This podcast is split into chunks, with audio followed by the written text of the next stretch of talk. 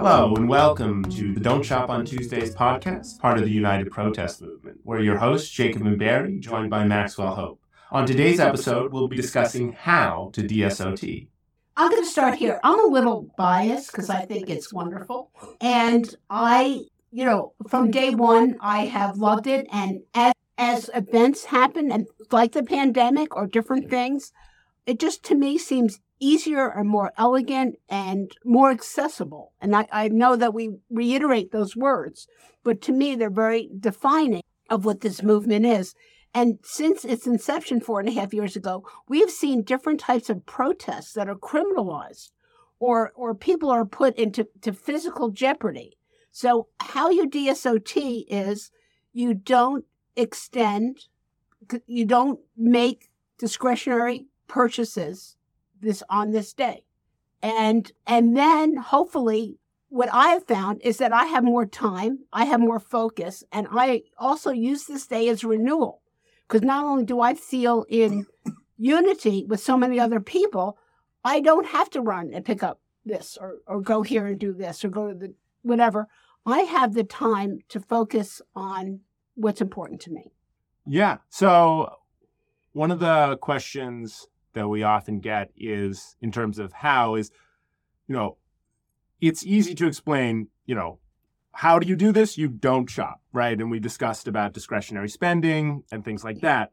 But a lot of people will also ask, how is this going to work? And how does this relate to actually growing power? Yeah, when I have talked to people about this, even though I'm fairly new to the movement, mm-hmm. a lot of people do ask, they can't visualize how this could possibly have an impact. So, yeah, how do you explain this to people? Well, one of the things that I think, as we've discussed before, is this has sort of two, separate but interrelated goals. One of them is to increase sort of the consumer consciousness and solidarity of people, right? And so that is just an action that we're hoping that through Don't Shopping on Tuesdays, you're creating more awareness in yourself of your consumption habits, and you're creating solidarity and awareness of other activities and other forms of activism around the country. But in addition to that, the other goal is obviously to try to create an economic cudgel here. And what we mean by that is that if we can, large sets of people that are choosing voluntarily in solidarity to direct their consumer action through that economic activity, we now have an enormous amount of dollars that we can use to pressure and cause various companies to basically say, we want you to stop interfering, stop buying, and stop preventing our politicians from taking action, right? A lot of this is that, one of the underlying points of DSOT is that the reason that a lot of these things are happening in our country is not because we're divided. It's not because the American people don't want various issues, and they don't want their government to be working for them. It's the fact that the people that are elected through large campaign contributions, and they serve the people, and the money that got them elected rather than their constituents.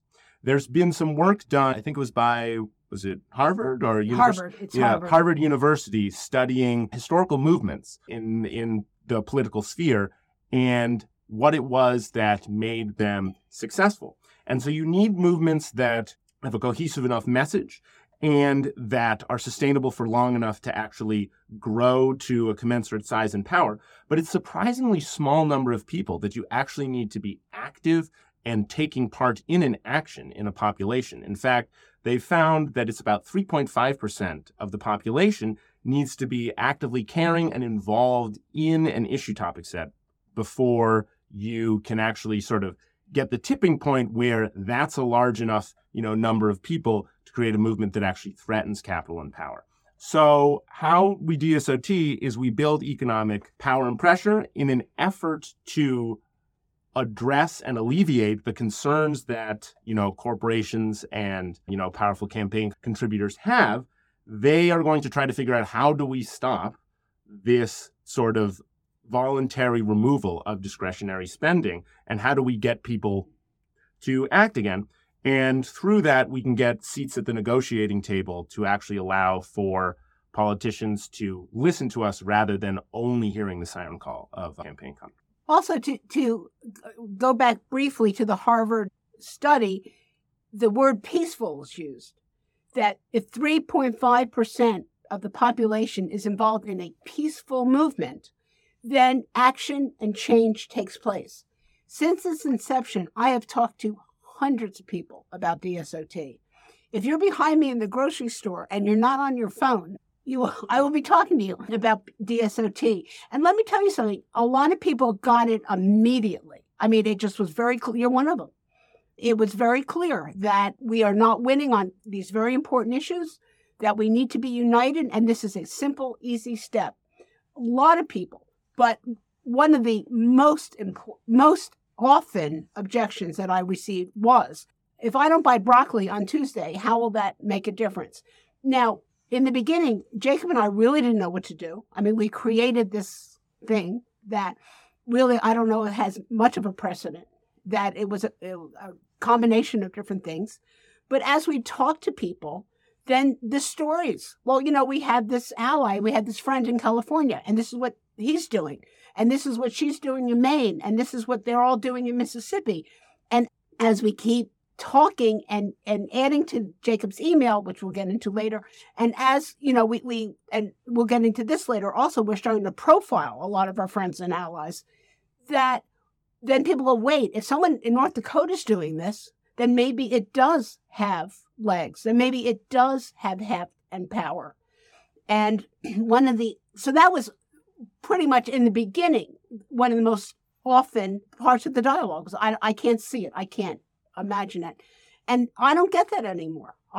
Because I lead with, here we are, we're everywhere, we're doing this. And people are realizing how hard their fight is. Can I bring something up that I've encountered in my conversation? So one of the things, like, even though I do talk to them about, getting to the negotiating table as that's kind of a long-term goal, because it's like, this isn't an overnight movement. Obviously, this is something that is kind of like a slow going movement, but it is growing movement. One of the things is, how does the negotiating table work when you're not planning on stopping DSOT, right? You get to the negotiating table, but then it's like, how can you negotiate and say, like, because if they want you to stop DSOT, in order to get, you got to give. So what are you giving? That was an objection I got from a paid organizer. And I said, the least you say, the better. We will have the power. We will have the unified consumer power. Don't promise anything. You sit down and say, this is what we can do just one day a week. This is how united this country is. This is how badly needed this issue is. Don't say, we'll stop. You say, will you stop? No. But you will need to talk to us about these issues because we've just begun. We had just started this. So don't give up anything. I once had a friend who was getting divorced, and her lawyer said, don't say anything. Don't say anything. Just say, this is our power. This is our movement. So is it more about saying, like, we can already do this? So rather than saying we're going to stop doing it, we're not going to, if you actually negotiate with us, we're not going to do what we can do at our fullest. Exactly. I think that DSOT, as it grows, if we can get to the point of getting to the negotiating table, that DSOT can be thought of sort of as a shot across the bow. It's not an actual, we're not actually even really doing any economic harm, because we're not saying even shop less. We're saying, shift your discretionary spending to the other 6 days a week. Now, that might incidentally, for, just impulse buys, it might decrease some economic activity. But more it's a demonstration that there is some level of controllability, that people are united enough to be able to choose around their economic activity. And that then suggests that they can choose to do other things. So if we get to the negotiating table, I think that the counterproposal is that, either you start letting us do this or we'll start not shopping on Thursdays as well, because they both start with tea. Or we'll go even bigger. Exactly. We'll do even more. Exactly. The point is that we're not backing down here. We're saying that this is a training exercise. This is something where everyone can participate in and grow every week their you know, organizing and activism and participatory muscle, right? That sort of thing takes practice in order to grow the capacity in U.S. society, in our society, to actually take action as collective groups. And so once we're at the negotiating table, you know, that's how we'll know that we're, you know, that we're making progress. And then it's time to start talking about what it is all that we could do if, you know, the corporations and things. And we're not even asking, we're not even asking for, you know, them to go out of business. We're not trying to, you know, shut down any of these places necessarily. We're simply saying stop with our political process, bribing our politicians to the point that desperately needed issues are just not being addressed. So I think we go on the offense is how we deal with it. You don't get up off the couch and say, I think I'll do the Ironman marathon. You have to then train in those three areas of swimming and biking and running. And Jacob has often said this is developing aggregate political muscle and will. And it can be discouraging because we've seen amazing demonstrations, the Women's March, people coming into D.C., people calling up of their congressmen. We just had a situation with something that Manchin wanted to put into the bill, that the watered-down BBB bill, that would help facilitate and speed lines and getting pipelines.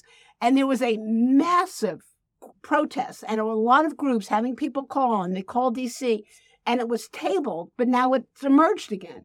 And it could be very disheartening to people that no matter how important it is, how important it is for the country, how effective they are, at the end of the day, they don't have the economic clout.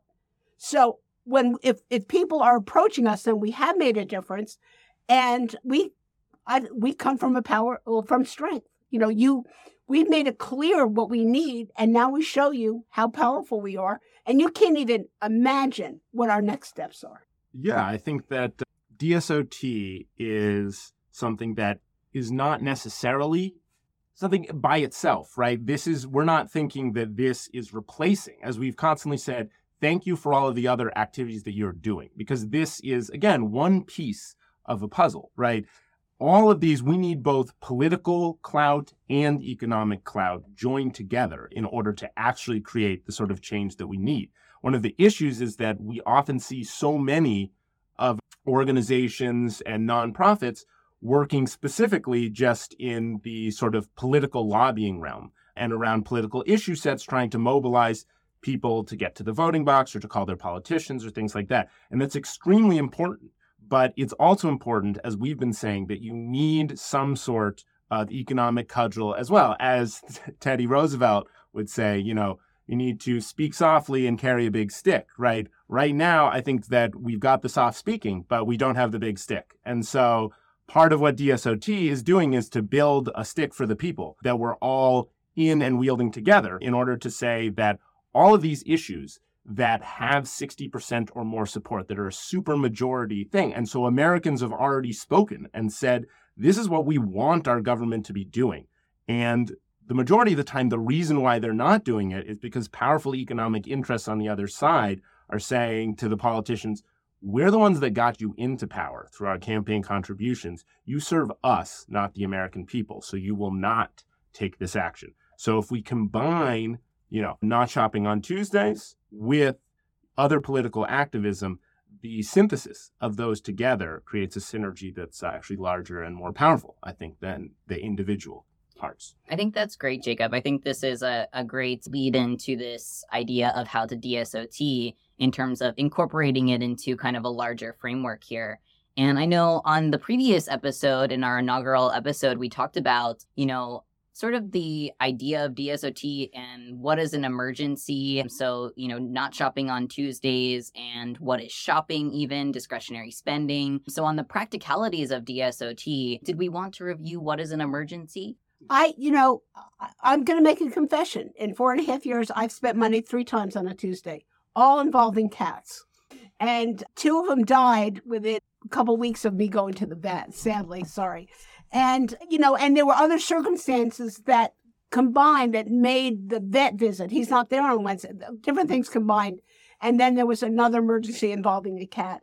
To me, Emergency is what you think an emergency is. It's medical. It involves transportation. It involves your family. It involves your pets. That could be very hurtful or life-threatening. It can be that we talked about earlier, that you have limited financial resources and then you get money on that day. And so it's a perpetual emergency, which is one of the issues we're fighting against, by the way, this massive economic and income gap. So discretionary is sort of, when you feel like doing, I want to get a beer with a friend, or, I forgot carrots, or, I'm out of chocolate. And something that you can postpone and there's no adverse effects. If you can go a couple days without this grocery or that. And I have grappled with it. I belong to a health club. And for a while I thought, can I work out on Tuesday? Well, they take money out of my account once a month. I don't pay it. And there's many places in my health club that you can spend money. They have a bar, they have equipment. So I reconcile with myself that I'm not spending money. I am going there even without my wallet. I'm working out and coming home. So to me, if there's no long-lasting effects and it's just sort of whim, that is sort of routine. But if there can be possible adverse ramifications, then take care of it. Yeah, to sort of summarize and put a point on what Barry was saying, I think that an emergency combines necessity and urgency, right? It's something that is necessary for you to do and is urgent for you to get it done. There, right? So it's something that, is not at your discretion, and it's something that can't wait for another day. And as we were saying, for each person, that depending upon their situation, that could mean a variety of different things.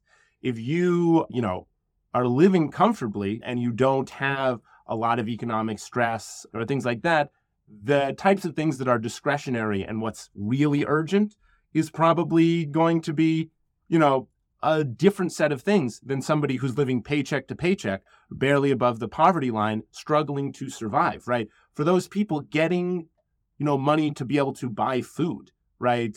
That could be a necessity. That could be urgent just on that Tuesday, right? And you shouldn't feel bad or beat yourself up at all about doing something like that. But we're saying that, ask yourself, does this really need to be bought? Do I really need to buy this and spend this money today? And, you can answer that honestly for yourself as to what exactly that's going to mean. But we're never asking for perfection. We're asking that each week you try to do your best. And if you, fall short one week, thankfully, you've got over 50 chances every single year. We are looking for the day when we have way more than 3.5% of the population. So if there are emergencies or lapses or, I just had to have that ice cream cone or whatever it is, it'll be drowned in the overarching number of people that are not shopping on Tuesday. The goal is not to be right at the limit here, but just have more and more and more and more people not shopping. And I think it can be up to each person also to determine, again, like you said, it's up to each individual person to assess their circumstances. And for me, I decided to also assess really what shopping meant to me when I thought about how did I want to go about DSOT. And so for me, I decided that window shopping was also off limits on Tuesdays. So I decided, even scrolling on Amazon or whatever, online shopping, looking for stuff online, I was like, I'm not even going to add anything to a cart online. Interesting.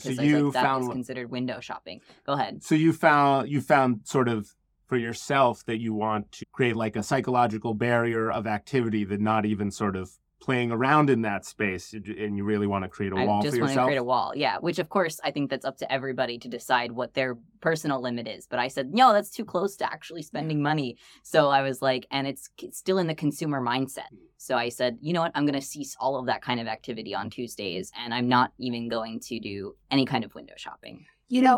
I donate a lot of things. I love stuff. I do. And I love donating it. And I will not donate on that day because I don't want to see anyone see me walk out of a store or any sort of, enterprise on a Tuesday. Because believe me, everyone who knows me has heard about DSOT. So, because one time I had a lot of plastic bags and they recycle them at my supermarket. And I was walking by there. I thought, why don't I just take the bags? I go, no, I don't want to go into the store But as I said, I'm a little biased, about DSOT, but it is a very personal decision. I'll also say that, donating and giving are not shopping, right? We're not trying to, while everyone can make their own personal determination, one thing that we try to make clear every year, for instance, that on Giving Tuesday, giving is not shopping. Giving is not part of the consumer culture. It is part of a gift-giving culture. And that sort of solidarity, empathy, and care for other people is something that we do want to encourage. And so, I totally understand why Barry, as a leader of this from an optics perspective, might not want to cause confusion among people who are just seeing her on the street. We want to encourage and say that, at least to my mind, giving and donating one's time or money on a Tuesday is not considered shopping, and you should feel good and empowered about, continuing to do that sort of thing, as well as all of the other non-consumptive activities. You can, as Barry was saying earlier, you can go for a picnic. You can still hang out with your friends. You can play games. You can watch TV. You can go for a walk. There's a panoply of ideas and activities that you can meaningfully engage in on a Tuesday. Just don't shop. I just want to make one more point. I think Giving Tuesday is amazing. And it was thank God it arose among all this consumerism, And personally, and I am, as I said, I'm very biased toward this. I don't donate on Tuesday because I found that people want my money any day of the week. That, if it's a Wednesday or a Thursday and I send in, yay. But part of the mission of DSOT is people uniting and contributing and giving of their time, giving of their money, finding the better place in their community. So absolutely. And Tuesday is sacred in many ways. That's when we vote traditionally. And now we have Giving Tuesday. So do not confuse donating, volunteering with shopping. Yeah. And I want to say as well that, this sort of movement can definitely, we've talked a lot about, sort of the mechanical, but this can really, I think one of our earliest, movement supporters, a man named Phil, would often talk about how wonderful it made him feel to be a part and to be taking action, right? And to know that when you're taking action and not shopping on a Tuesday, that you get a peace of mind knowing that you're not adding to, all of the ills in the world. And in fact, you're standing with everyone across the country and often around the world that wants these sort of major pro-human changes. And one of the beauties about how to DSOT is that it's a very simple ask and it doesn't take a ton of time. And so I think often what happens in activist circles and around movements is that, as we were saying before, people can really pour themselves into one thing. And then when a different movement or a different ask comes around, they don't have the bandwidth to necessarily add into, their routine a whole new policy set, a whole new issue set. And so one of the things about this is that you can be part of all of those movements, that you can be standing in solidarity with everyone and building it, and any group or organization can adopt this, right? Extremely simply, you can add it into the actions and activities that any organization, from environment to LGBTQ to prison reform, any of these areas, you can add in that action and be fully part of the movement and have very little bandwidth actually taken up from the rest of the activities that either as an individual or an organization is doing. And I think that is a real strength of this, is that it doesn't take much training. It doesn't take much time. Maybe takes a little bit of planning in that you have to actually think. But, it's great for trying to bring more people in and not exclude people from this. Really quickly, we're asking people not to do something. Yeah, as opposed to doing something. Yes. So, yes, continue all that you're doing, and don't do this. Barry, you've been probably the person who's talked to the most and had the most individual concerns. Before we wrap up, do you have any, what have been some of the most common questions and sort of responses as you've gone talking to people? We talked about the most common one at the beginning, that I don't receive anymore. But I also received, this is brilliant, but only my issue works. Only my issue matters. Only my issue counts. And my response was, how's it going? You know, I mean, I agree your issue is incredibly important, and thank you all that you're doing, but you need a unification around you. Another response or objection that we had in dialogue was, what about small businesses? And now we're proactive. We're saying, not only do you not shop on Tuesday, conscious consumption, and look in your neighborhoods and look at these amazing businesses. Just an aside, there are, in Baltimore City, there are food deserts, and just that are obviously linked to profit and to what corporate companies can make money. So let's encourage businesses in those communities to best serve those communities. So what we now does, the DSOT is no longer one quick hashtag. It's now Don't Shop on Tuesday, but support local, community, unrepresented, artists, farmers, whatever. I also got the criticism or the objection or the question of, your ask is brilliant, and I referred to this in one of the earlier session, but your why is muddled. You know, I believe in animal rights or Medicare for all or the environment, and it's visceral in me. And my response is, again, how's it going? You know, first of all, thank you, but we need to unite together. And when you don't shop on Tuesday, as we're exploring this, think of what you're doing and how you're aligned with people that are just as passionate as you fighting for important issues. And those are the big ones, I think. I mean, they're, you know, some people, I've had people say, can I buy groceries? I said, can you buy them Wednesday through Monday? They go, yeah. I said, then buy them Wednesday through Monday. It takes a little bit of planning. It's not a boycott. It's conscious consumption. What objections or conversations have you had?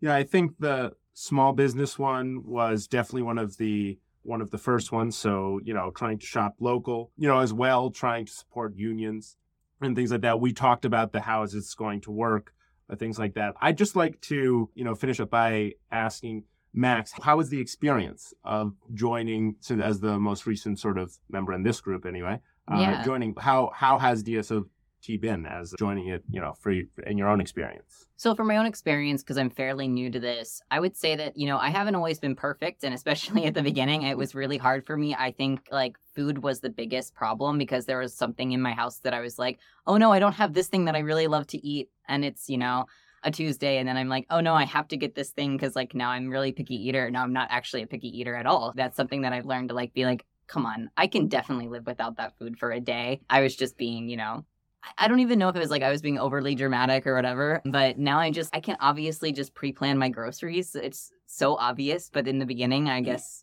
it didn't seem obvious. So it's something that I've had to learn how to restructure, like planning. And then I think for me, it's also just like, yeah, a very mindful practice for me. I would say even going as far as like spiritual is how I feel. It's very much like a meditative practice. And it does build community. I remember like a friend asking, oh, can I get lunch with you? And it was a Tuesday and we had plans to go out. And then I had remembered that it was a Tuesday, kind of last minute. And I texted her and I was like, no, it's a Tuesday, but you can still come over instead of us going out. Can I like make lunch? And she was like, that sounds like a great idea. And it was better for us to like come in community together instead of like going out. And it was really lovely to cook for her. So I think in that way, it's a mindfulness practice as well as the consumerism thing. Yeah.